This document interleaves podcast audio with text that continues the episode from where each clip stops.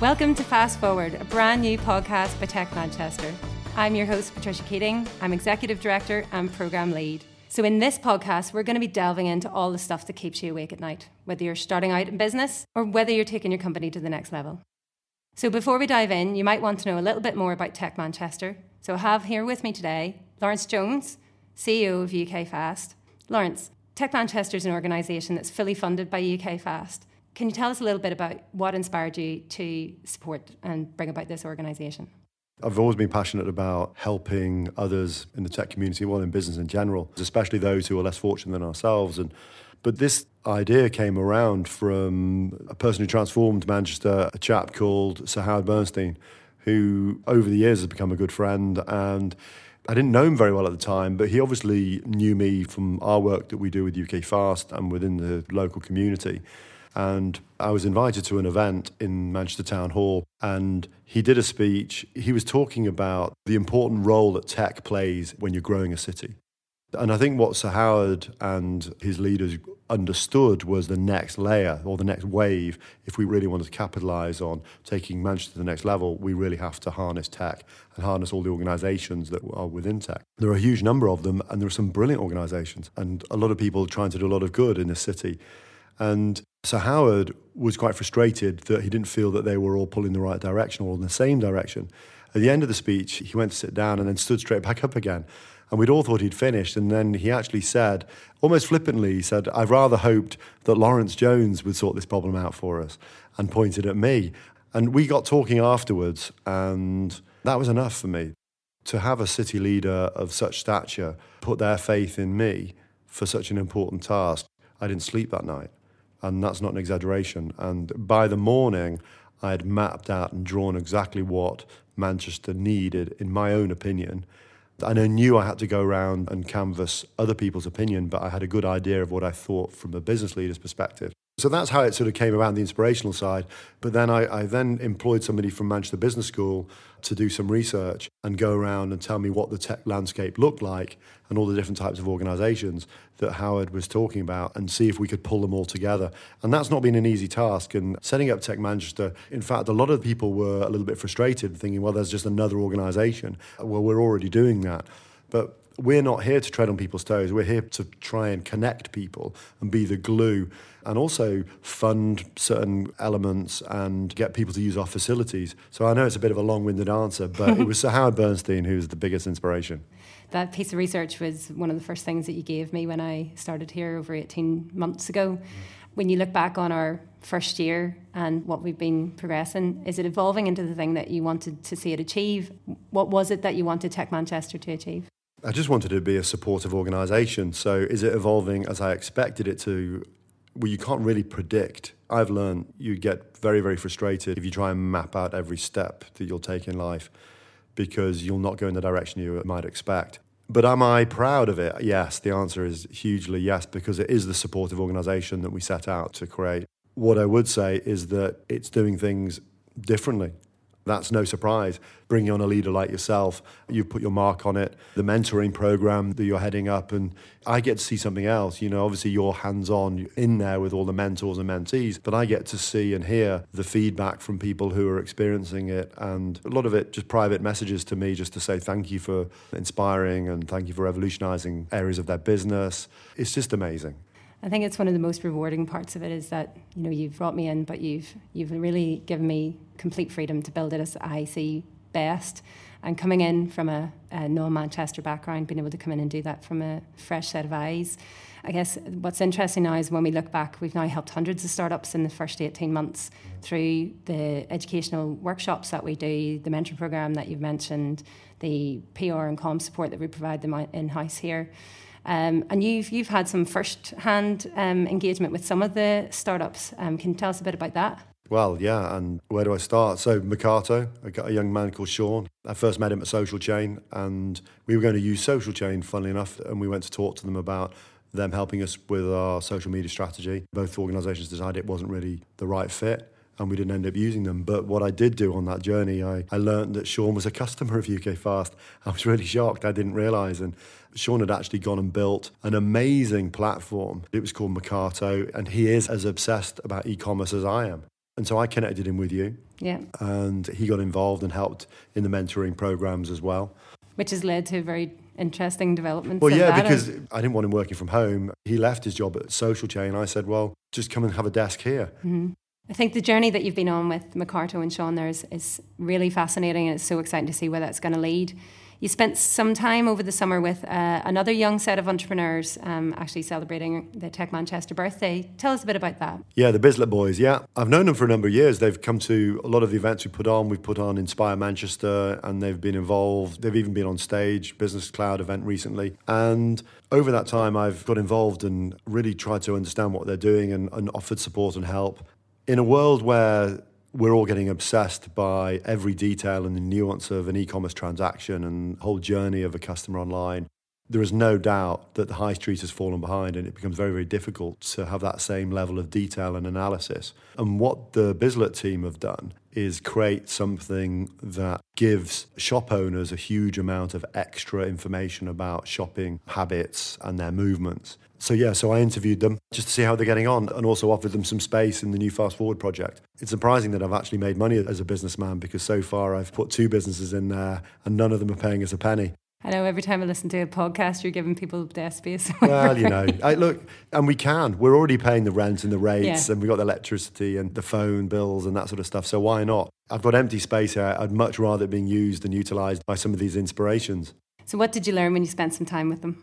Well, the two of them are like a dog with a bone, and they're very focused. They're determined that they are going to get what they want and build a really brilliant platform. I gave them some advice about the areas where I think they needed to focus, which they've taken very, very well, and I think that's helped them enormously. So yeah, really, really exciting for them. So I think we're actually going to get a bit of a sneak peek first-hand account of what you actually talked to the Bizlet boys about. So we're just going to cross over now to the recording that you did in July and hear all about it. I'm here with Jordan and Michael from Bizlet, and they're probably wondering why I've asked them to come in today. They had no idea that they were going to be in front of the camera, so apologies for that, but I've got a few surprises up my sleeve. But first of all, do you want to talk to me about what you do? Number one. Yeah. So okay. What is it that you two do? Okay. Well, now I've taken my spandex shorts off as what I was wearing when you called us this morning. I'm glad about that. I know, yeah. That was a bit of a rush home. So at Bizlet, we're all about bringing the power that online retailers have to the high street. So if you're an online retailer, you know exactly who's visiting your site, what they're looking at, what they're buying, what they're not buying. You can communicate them after they've visited your site. Whereas in the high street, you essentially know nothing. People walk in the door, you don't know who they are, they buy something and they leave. So we bring this power that these online retailers have to the high street. So a high street retailer can upload all their products. So if you're walking to a mall or a high street, you can search whatever you want, it shows you where it is on the map, and then you can go there and pick it up. It's essentially a loyalty platform, so you'll scan your app or your loyalty card, and the retailer will know exactly who you are, what you're interested in, and then can tailor their shopping experience a lot more personally for you. So we deliver this in two ways. We have the public site, which any retailer can sign up to, and then we also have white label solutions, which are really leading loyalty platforms that any retailer can have in their own branding and with their own feature set. Okay, pretty good description. Thank you. So how did you set Bizlet up, and how long ago did you set Bizlet up? Well, I initially came up with the idea with my uncle. We saw the struggle of SEO for small businesses online. So we tried to come up with a new way of searching and finding businesses with the Bizlet platform, which was only publicly available at the first. And after a big tender process with a large company, we ended up losing it. We decided to strengthen the platform, move it more to an offers-based platform. So. Yeah. Okay, and how did you two meet? Well, we went to the same college. We did. But we didn't know each other. In fact, I knew of him. I didn't like him. He was winning loads of entrepreneur awards. Yeah, I won the York Entrepreneur of the Year. I had nothing, and I had fairly all right business at the time. Yeah. So I was like, who's this little rascal? Yeah, I was just a little techie trying to get my name out there a little bit. Yeah, you did well. Winning awards and things. He actually had a business making money and everything. But he wasn't getting noticed, so he was a bit jealous of me. But the way we got together is towards the end of my university course. I was up in York, and my girlfriend was looking on Facebook, scrolling through, and I see this nice young chap, well-dressed, stood in front of his Porsche, posing. And was it your Porsche? It was. I don't do that anymore, though. I've grown up. So I was like, who's that? And she explained he was from college, he's in the year above, etc. Went straight on Facebook, did my research, did my homework, messaged him, met him that week in the Hilton in Manchester, and that was it. We cracked on there and then, and we're here now, a couple of years later. It's amazing that the power of a couple, and obviously a very different couple from me and Gail. I'm not suggesting anything, but roles met Royce, and they had a really important meeting in the Midland Hotel, funnily enough, where I used to play the piano years ago, and that story inspired me massively. One of my best friends, Tim Bacon, he sadly died now, he was the face of Living Ventures that went on to do incredible things right across the country. He has a guy, or had a guy called Jeremy that worked incredibly well. He did the behind the scenes stuff. And I think you need that balance, don't you? So I presume, are you the more sales function? Yeah. And you do the clever stuff. Yeah. So, but you're a bit like me, and Gail does all the clever stuff here. So, but you know, without it, the two of you probably wouldn't be successful. But together, and the important thing I've learned is when you are building a business, no matter how big it gets, because in the early stage when everyone's very, very busy, relationships are very strong. But as people get incredibly successful, sometimes a divide can happen where people start thinking, well, he's not as good as me, he couldn't have done it without me, and then often partnerships fall apart. So it's very, very important to maintain that and make sure that you keep working closely together. It works well for me and Gail because we're married, so we haven't got a choice. We have to always remedy issues, and I've always learned that she's always right anyway.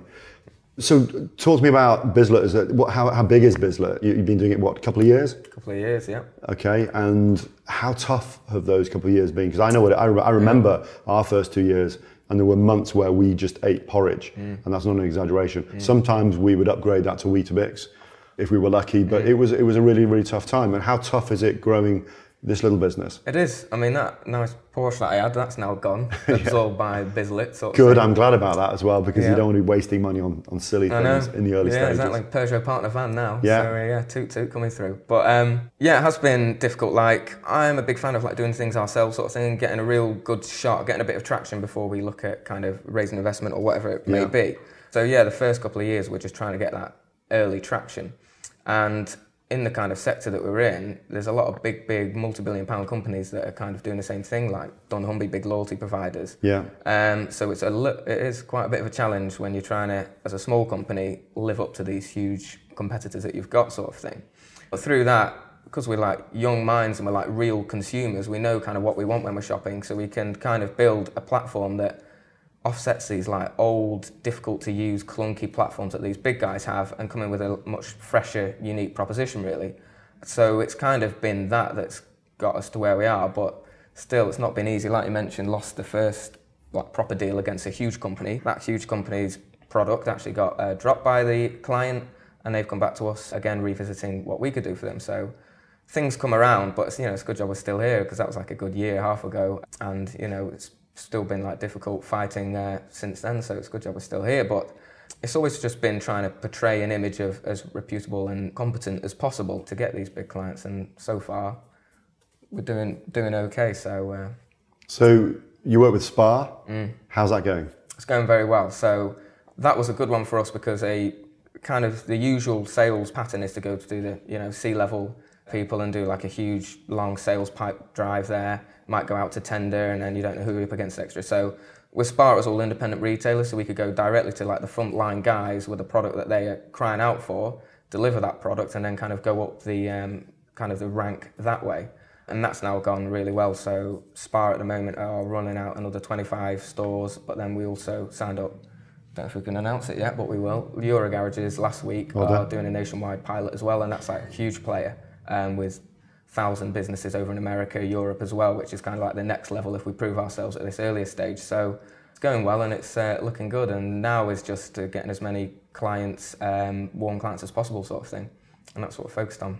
Excellent. I know you've been pitching to me for years to invest in you guys, and I think we're getting close, very, very close to coming up with some sort of deal. The important thing for me is the people, and that I'm sold on. I think the pair of you are great young entrepreneurs. But that's not why you're here today. Where do you currently work? We have a semi-office that we sometimes go into, but it could be nice restaurants, pubs. Yeah, there's one in particular that you've told me about where you get free coffee. Weatherspoons. Yeah. Weatherspoons. Good old Weatherspoons. So how does that work for you? It's a £1 coffee, but other than that, it's It's not the greatest place to concentrate and focus. When you consider that that's where you've been going religiously every single day, apart from the fact that you've made a few jokes that you're probably driving them a bit potty because you are there all the time, hats off to you for the fact that you've managed to build this to this extent. So what I want to do is, it's Tech Manchester's 30th birthday today. Normally when it's somebody's birthday, you give them a present. So what I want to do today is give Tech Manchester, you guys, as a present and say, have an office over there in the Fast Forward project that is, it's still a bit rough and ready. It's far from finished, but what I'd like to do is just say, it's there, it's yours. I'll pay for your phone calls. Oh, the facilities we've got over there, all yours to use too. And there'll be no charge for business rates or rent or electricity or anything like that. So that's my gift to you. Yeah, thanks. For them today. Thank you very much. That'll be a step up from Weatherspoons. So. Yeah, as long as and there's, well, there's still plenty of coffee here as well. So, and there is, you know, downstairs we're just completing on finishing off the designs for a nice health food cafe. And also the educational side, so we will be expanding that to help people learn coding. I've already got one little organisation in there called Picarto that I'm invested in, I've taken a 50% stake in that. And Sean's over there. And actually what I'm learning is having these innovators and these young tech entrepreneurs in these places, great things happen. And they start collaborating with my programmers and other techies. We actually gave him one of our programmers as a start, and then he's using Harper James, which is one of our companies that can help with his design aspects. So suddenly you'll have the auditorium and you'll have all these amazing dynamic people around you. You'll have a beach if you want to come and have a cup of tea or a nice lolly on the beach.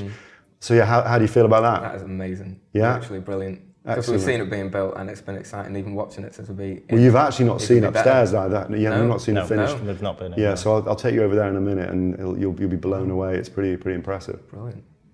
So you mentioned that you'd seen him there with his Porsche. What were you doing that you suddenly did so well when you were at college, that you now don't have a Porsche? Yeah. So what were you doing right back then that obviously caught Michael's attention? Yeah, it was gold and diamond gadgets. So it was like gold-plated iPhones, MacBooks, cars, if you're so blingy, that kind of thing. So it all started on eBay, just saw like a picture online of a gold iPhone, found how to create that iPhone, just stuck the picture up on eBay. Someone bought it over in America. Always remember your first customer, isn't it? So did that, went very well, looked very nice, took more pictures, and then from there just went really quite well on eBay, and then out to like different retailers around the world, like China, Dubai, Azerbaijan, and just up and up really. What's the craziest thing you've gold-plated? Probably a Rolls Royce Phantom. That's incredible, isn't it? Yeah. And who on earth would? It wasn't me, by the way. No. Who on earth would let you gold plate a Rolls Royce Phantom? Someone who didn't know I was doing most of my gold plating from my mum's dining table, probably. So, yeah. And did it go okay? Yeah. Well, I don't know about now, but yeah, it may have rubbed off, but no, it looked great. Fantastic. And what other business ideas have you had? So we did a bit of car wrapping together to fund Bizlet. So that was essentially looking at a YouTube video of like a liquid spray that creates a vinyl on a car to change the colour. We did a couple of jobs of that up and down the country in a little. And how did that go? All right. Yeah. Did you have a few hiccups along the way? No, it was great. Yeah, all right, okay. We did have to refund one guy. Go on, tell me about that one. To be fair, we outsourced this to some other guys. Great lesson to learn here. Yeah. I know. Do everything in-house like yourself. Yeah. So we outsourced it to these guys because the customer was really quite picky from the off, so we thought, well, this will be a bit of a risky one. So we got the pros in to do it. They went down, wrapped it with a proper vinyl, not our spray stuff. And it was just a disaster. Like, I started peeling off. The customer was going mad at me, but obviously I wasn't even there, so it was a little bit a tricky one to handle. Customer went and got it removed himself, and it was like a classic car with not a great paint job, so some of the paint peeled off from underneath it. Contractor did a runner, closed down the business, so no company or whatever protection there. And then I had to end up forking a bill to get the customer's van rewrapped by someone else. So that was the last wrapping one we looked at. So it's back to proper businesses, really. But I take it, it helped some of that journey, it helped fund certain elements of the journey. I mean, it was a profitable one. It's still kind of like the backup now, or it was the backup like the earlier days, but it's good experiences. You have to have a good, fun story, don't you? So that all adds to our journey. Well, when we started, obviously the idea was to host websites and to get that off the ground. We actually ended up building websites for people. So I was actually coding, I was learning Perl, and we built some amazing websites, but it wasn't me, it was very difficult. I'm not one of those types of people who can sit still for very, very long, which obviously is a bit of a downfall, and that's why you need people like yourself or Gail, or then I brought Neil Lathwood in, and we never looked back, but you're now in a much, much stronger position that you're going out looking for people that may invest in your business. Because you've actually got a proof of concept, it works. And I think there's too many businesses out there at the moment, or young entrepreneurs going out there that spend so much time with these first round funding that they've all they've got is a piece of paper or an idea or a nice presentation. Initially, I would say that's how I thought. When I started university and I came up with some ideas of businesses, I was all about getting the idea, making a business plan, going to people, trying to see about seeking investment, things like that. Got shot down a lot and everything, and I thought there was something wrong with my idea or something, but everyone kept saying the same thing, go out and prove it first, get something, get your first customers first. So I think that's a valuable lesson that we've learned ourselves. I mean, that's one of the reasons why I've not just jumped in and just written you a big check and say, there you go, chaps. I could do that, it'd be very easy to do that, but at the same time, I don't think you'd appreciate it. Absolutely. Because you've had to overstretch yourself and overextend yourself, because you work in a pub and you are really struggling to make this work. By the time I team up with you or somebody else teams up with you, you're going to value that extra, not just the money that you can get from them, but the nuances, the Tech Manchester approach, all the things that UKFast has to offer and can bring to you. Absolutely. In fairness, it took us 1.5 years to even find our feet with exactly what the product was. Like the first kind of version of Bizlet wasn't that great. So if we'd have taken money then, we'd probably be out of money now and not have the big clients we do, and then we'd be back to square one. So obviously I've heard about your entrepreneurial prowess. What about yourself? I can't imagine there's nothing there. I'm sure there is something. Yeah. I mean, I first started, I guess if you think about the entrepreneurial mind, I was 8 selling Lego in primary school. So I took made my mum take me to Staples, buy me a leather folder, and pencils and all that thing. Turned up to school with my Lego, because I had hundreds of it. Turned up and I was reselling heads and everything and making money off that. So I was always kind of in that mindset of wanting to make money off business. But then when I was 12 at high school, my mum bought me a laptop. I quickly got into downloading people's websites, changing the code, breaking them, trying to resell them to people as templates, even though they were other people's websites. Got into a lot of trouble off some big web agencies, ringing up my mum's house phone saying, hi, do you know there's this website, blah, blah, blah, from your address with your phone number on it? And she was like, no. So she put the phone on to me, a little 12-year-old, and I was like, hi, yes, that's me. So I had to take the websites down. But yeah, that's how I got into it. I started hacking on PlayStations and things, and hacking my mum's email accounts when she took the PlayStations off me. And then, yeah, I just got really into coding, thought it was what I wanted to do. But as my own business, I wanted to build my own platform to provide for someone. So, and can you see the merit in joining together and the power that then brings you? Yeah, when we first got together, you know, there was thoughts of like, oh, I'm all technical and this is technical business or anything and stuff. But then you quickly realise, like, you know, because I was kind of naive. I was like, you see things like Facebook pop up and you're kind of like, I'll just build a platform. I'll put it out there. People are going to use it. People are going to buy into it. It's going to be easy. That kind of naive mindset. You quickly learn it isn't. And when you partner up with someone who's a bit more financial mindset, a bit more business-like, you know, understands businesses and everything. I think when you bring them two minds together, they complement each other great. And it's a learning curve as well, so no matter how much you think you know, I remember being, how old are you? 25. How old are you? 24. So I remember being 25, 24, and I thought I knew everything. Yeah. And I genuinely, and I didn't mean it in an arrogant way, but I genuinely thought, well, I now know enough. Mm. I know enough, but you really know enough to probably send yourself off a cliff just a little bit faster than you could have done if you didn't know as much. Mm. You can't sometimes see the problems. So you know how to build something, but it's very difficult to anticipate things that you're not, that when you don't have the experience. So I think that's all obviously why mentoring works, why the Tech Manchester mentoring program works so well.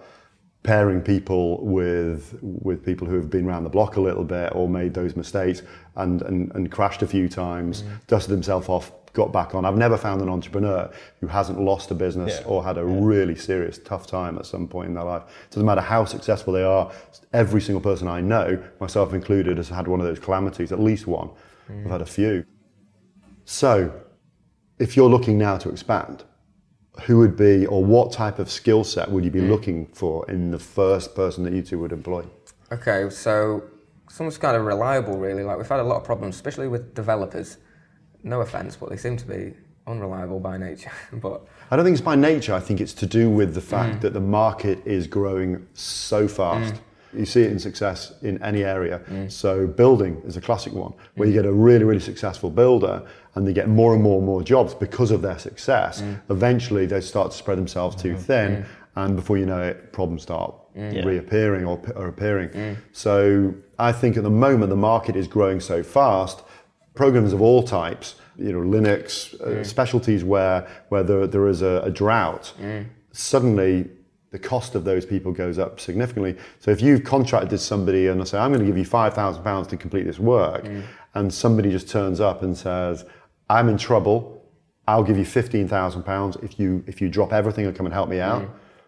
Unfortunately, a lot of people would go, sorry chaps, I'm going to go and work over here. There are very, very few people who will necessarily honour those. I mean, obviously they're the sorts of people that you want, but they are much, much fewer. We psychometric test everybody within UKFast before they join, because we look for that supportive gene, the people who aren't going to leave you in the lurch.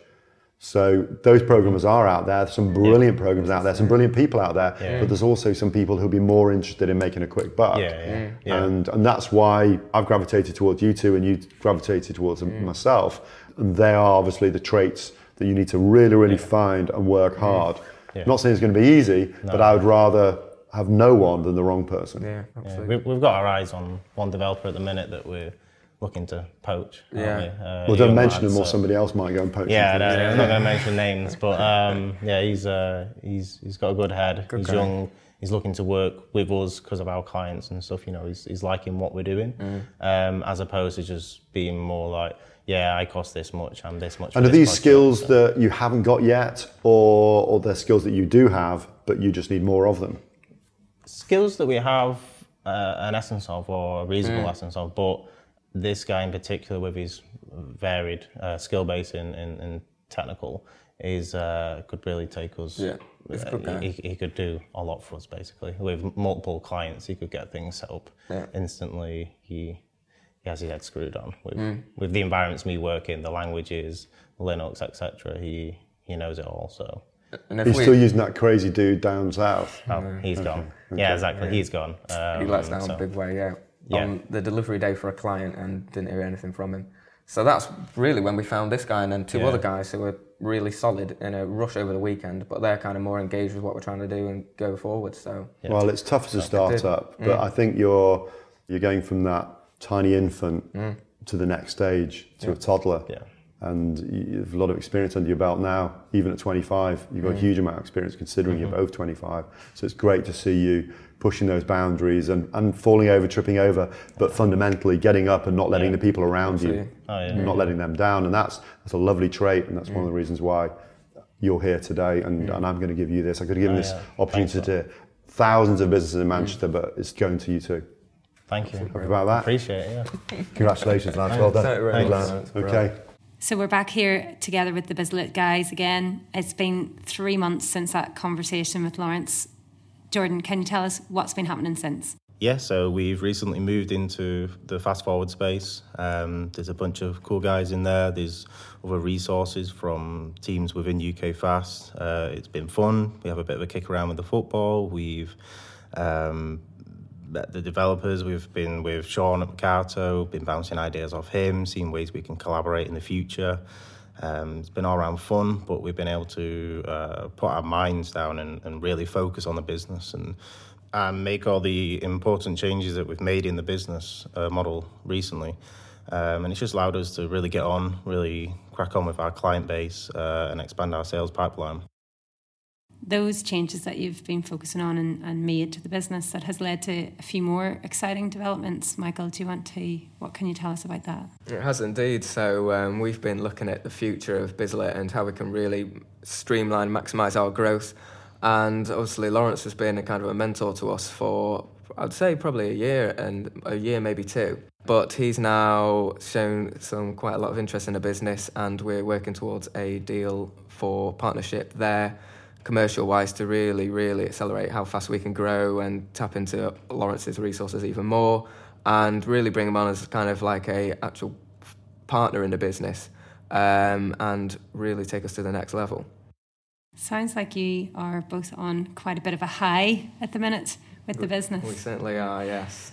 I think the listeners and the purpose of the podcast is that we recognise that the entrepreneur's journey is a bit of a roller coaster. It's full of highs and lows, and those highs get higher and the lows get quite a bit lower as you keep going developing those businesses. So it hasn't always been as high as it is at the minute. Do you want to tell us a bit about some of the challenges that you faced and how you've overcome those to help other entrepreneurs out there? Yeah, absolutely. So as a startup, it's always difficult to compete with the big players out there already. You know, they've got a bit of credibility behind them, a bit of resource behind them already, a bit of traction.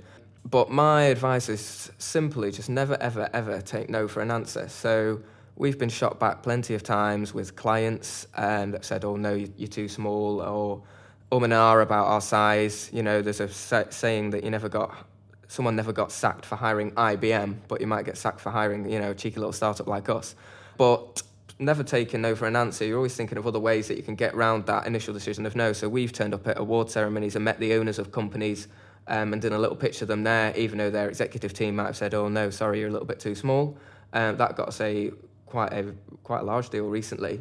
And the same things with like applications to another kind of tech-based thing that we did in London. The first feedback on there was, sorry, no, your application has not been successful. Picked up the phone, asked them why, talked about them on the phone, and kind of got us into the next stage on that phone conversation, even though they'd initially already said no. And it's a similar thing back to the deal with Lawrence. So, because we'd known Lawrence for 2 years and we were always pestering him, you know how it is as a young startup. We were turning up at the networking events. That is not the advice. Yeah, of course it is. Pester Lawrence. Hang around at the back of the, you know, back of the meeting rooms and wait for the networking to go, and then, you know, embarrassingly, a bit shyly, waltz over to, you know, the people you want to speak to, and kind of build that sort of relationship early on. And 2 years is a long while, but like there's so much to come from that, and this relationship's a lot stronger now than it would have been if we didn't only just met Lawrence or any investor you're kind of looking at. So never take a no for an answer, and always having that drive and vision of what you want to be in the future. Perseverance. Yeah, perseverance. Yeah, no, I think that's good advice. You know, 1 in 10 investments are successful, which means that 9 out of 10 times investment companies get it wrong. So are they really the experts? And I think if you have enough resilience and enough confidence and belief in your own product, that can take you a long way. Jordan, just final words from you. You have now been in the incubator for a few months, and I know the incubator itself, Fast Forward, is at its own early stage, but what has been your experience of it, and what would be your advice to startups looking at that type of thing? Yeah, so we've been in incubator spaces before, and although it was good, it was a bit corporate-led, and I think here we've got a bit more freedom. We're able to crack on as a tech company, as a startup, to just really get on with daily things and, you know, have a kick around, have, you know, unlimited coffee, things like that, you know, like just being able to do whatever we want. And I think the resources as well, we're able to bounce things off other people in the space. But just today alone, we've got help and assistance from guys at UKFast with marketing ideas for us to do booklets with our clients, and then also development. We've been pointed in the right direction with some development projects we've taken on lately.